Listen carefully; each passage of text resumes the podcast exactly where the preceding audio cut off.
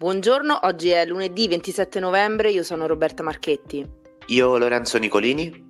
Allarme alberi a Roma, sabato una donna è morta a Monteverde schiacciata da un tronco caduto. Ne parliamo in questa puntata di Roma Today e parliamo anche di Expo 2030. Domani si decide se sarà la capitale a ospitare il grande evento oppure Riyadh.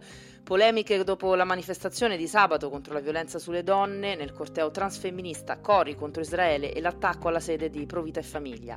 Allerta meteo, non solo temperature rigide, ma anche pioggia e temporali nella giornata di oggi.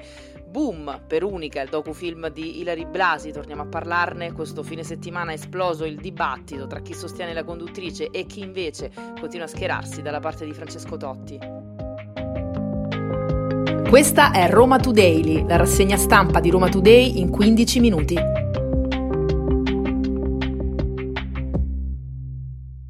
E partiamo come di consueto dando un'occhiata all'home page di Roma Today. In apertura abbiamo un'inchiesta di Filippo Poltronieri per la sezione dossier. Sicuramente ricorderete l'inchiesta che aveva fatto anche Gabriele D'Angelo per quanto riguarda i soldi che si davano per saltare la fila, in quel caso erano eh, le carte di identità. Questa volta invece eh, Filippo Poltronieri paga 150 euro e salta la fila. È un caso nei pronto soccorso privati di Roma, nella capitale sono almeno tre oltre ehm, a un servizio H24 a domicilio. Trattano soprattutto codici bianchi e verdi, si trovano eh, tutti nei quartieri più ricchi della città e Filippo Poltronieri ci spiega dove sono e come funzionano e anche, insomma, ai noi, eh, come si fa a saltare la fila, chiaramente pagando. Eh, sempre per quanto riguarda la sezione eh, dossier, eh, vi segnaliamo un articolo anche di Ginevra Nozzoli eh, che ci porta nel quinto municipio, siamo lungo via dell'acqua bullicante nel quartiere Torpignatara perché da Borgo Artigiano a Piazza di Spaccio, così il comune ha abbandonato un quadrante di Roma. Eh, Ginevra scrive eh, come l'area confiscata alla criminalità organizzata nel 2007 e di proprietà del Dipartimento Patrimonio di fatto è stata abbandonata, nessuno è mai intervenuto per ripristinare sicurezza e decoro, insomma un'altra eh, fotografia di abbandono della città. E sempre in home page di Roma Today questa mattina uno, uno, spazio anche Expo 2030, ne parleremo nel corso della puntata e vedremo la situazione di Roma verso il voto del 28 novembre. E poi ancora in home page questa mattina l'anziana morta schiacciata dall'albero a Monteverde, prelevati campioni del tronco. Due anni fa fu incendiato, negli ultimi due anni la pianta che sabato mattina si è spezzata uccidendo Teresa Veglianti aveva già subito altri interventi l'articolo eh, questa mattina in page di Roma Today, ma appunto eh, ne parliamo più avanti in questa puntata. Doveva scappare morto, spero che facciano qualcosa di concreto perché così non se ne può più. Così è troppo pericolosa la situazione. Io lavoro qua con la macchina dalla mattina alla sera è molto pericoloso viaggiare in macchina perché stai sempre con l'allerta che tira questo fortissimo vento e gli alberi cedono.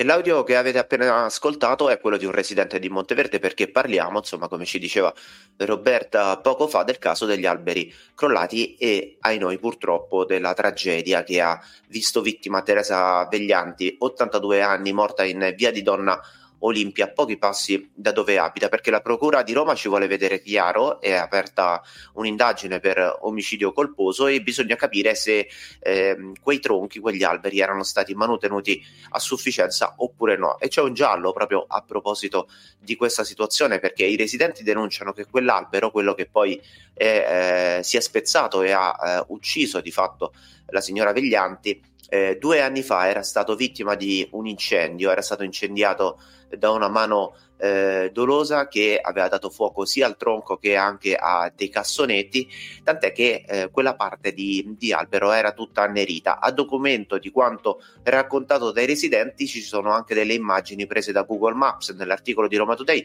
le abbiamo pubblicate e effettivamente si vede come quest'albero nel 2020 fosse un albero, un olmo appunto sano, mentre nel 2022 quindi l'anno scorso, avesse tutto il tronco annerito dall'incendio è eh, proprio a causa di questo incendio che l'olmo è crollato? Beh, lo staremo sicuramente a vedere perché le indagini della Procura eh, prevedono proprio anche un campionamento da parte dell'albero e eh, nel, nel, giro delle prossime ore i carabinieri forestali cercheranno di capire se effettivamente l'incendio è stato causa o con causa di questo crollo drammatico. Adesso voltiamo decisamente pagina, è scattato il conto alla rovescia martedì 28 novembre, quindi domani si saprà se Roma ospiterà l'Expo 2030, una corsa a tre fra la capitale Riyadh e Busan con la città degli Emirati Arabi favorita. Roma però crede di poter sovvertire i pronostici della vigilia qualora dovesse andare al ballottaggio. L'obiettivo di Riyadh è quello di ottenere 120 voti al primo turno su 182 aventi diritto.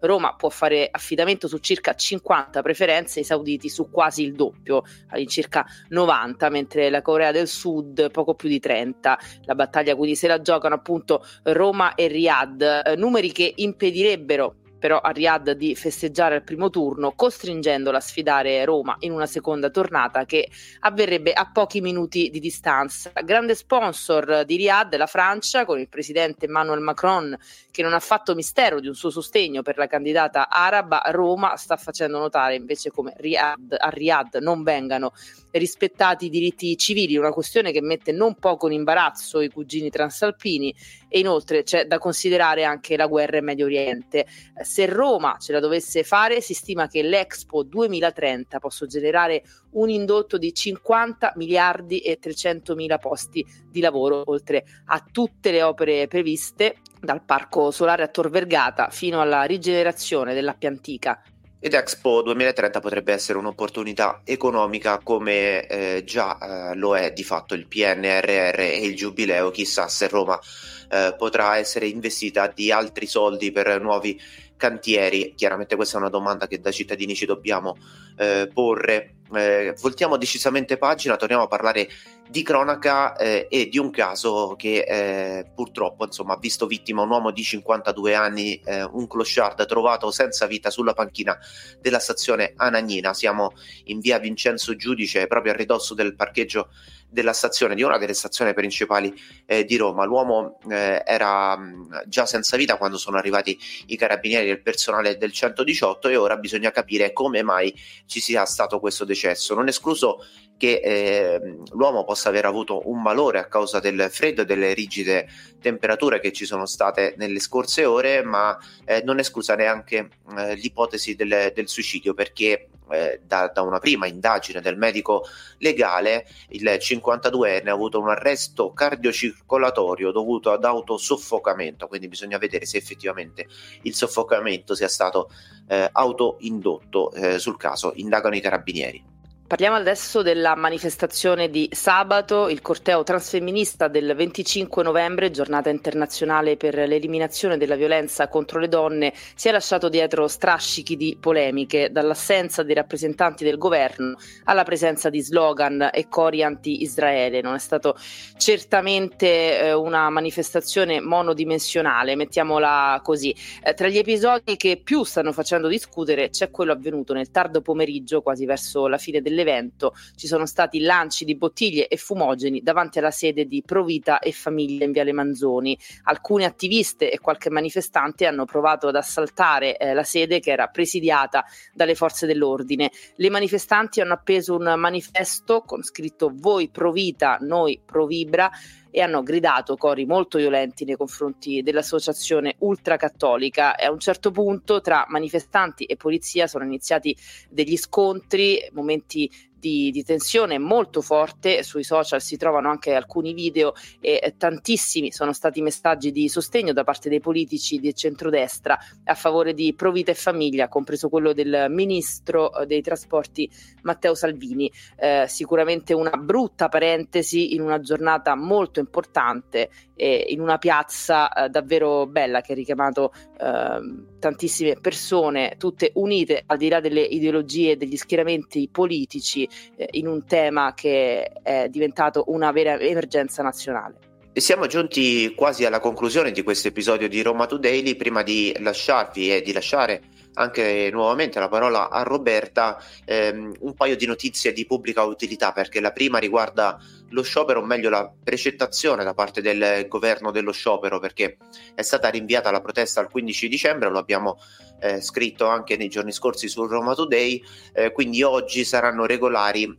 eh, sia autobus, metro e tram di ATAC e anche i bus di Roma TPL, ma attenzione perché nel Lazio resta confermata una protesta, quella in ambito locale delle linee Cotral, quindi oggi dalle 8.30 fino alle 17 e poi dalle 20 fino a fine servizio le linee Cotral mh, potranno circolare ma eh, in maniera ridotta. E poi chiaramente c'è il meteo, c'è l'allerta meteo perché dopo le folate di vento oggi è attesa eh, la pioggia intorno alle 9 del mattino e per tutta la giornata eh, fino all'ora di cena più o meno insomma sono previsti temporali con cieli molto nuvolosi e deboli piogge in alcune parti eh, della città e poi nella serata ci saranno rovesci più intensi. Eh, l'allerta meteo scattata dalla protezione civile regionale con codice giallo Prima di chiudere, torniamo a parlare di Unica, il docufilm di Ilari Blasi. Lo avevamo lanciato la settimana scorsa e eh, finalmente è uscito su Netflix e questo fine settimana è stato preso d'assalto. A Roma si può dire che praticamente l'hanno visto quasi tutti e oltre ad essere esploso il docufilm, è esploso anche il dibattito tra chi sostiene la conduttrice e chi invece si schiera dalla parte di Francesco Totti. Nonostante non ne esca benissimo da questo docufilm, Hilary racconta la sua versione dopo eh, un anno e mezzo eh, dall'addio a Francesco Totti e racconta diversi dettagli a partire dal famoso caffè che lei avrebbe preso con un ragazzo insieme a una sua amica, questo eh, racconta che avrebbe fatto di, avrebbe di fatto questo, questo caffè scatenato eh, la crisi tra loro e da lì poi eh, tutta la nuova relazione di Francesco Totti con l'attuale compagna Noemi Bocchi. Ilari Blasi ha parlato di eh, pedinamenti fatti prima da lei, poi dall'investigatore privato e ha raccontato appunto diversi dettagli di liti avvenute, eh, discussioni avvenute tra lei e Francesco Totti che a un certo punto le avrebbe chiesto che per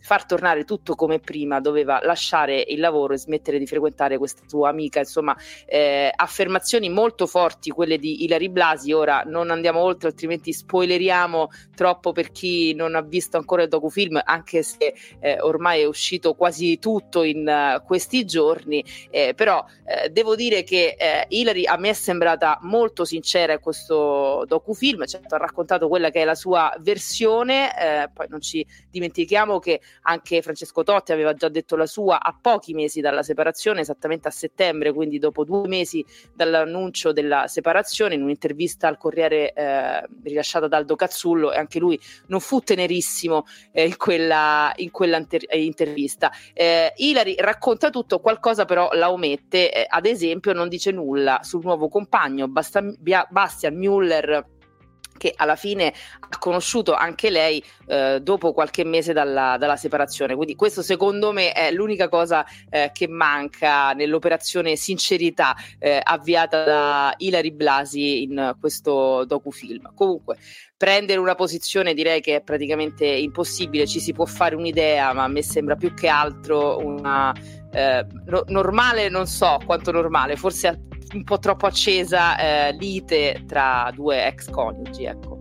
Queste erano le notizie di oggi, lunedì 27 novembre. Roma Today torna domani mattina, sempre dopo le 7.30. Potete ascoltarci gratuitamente sul sito e app di Roma Today, Spotify e tutte le principali piattaforme audio.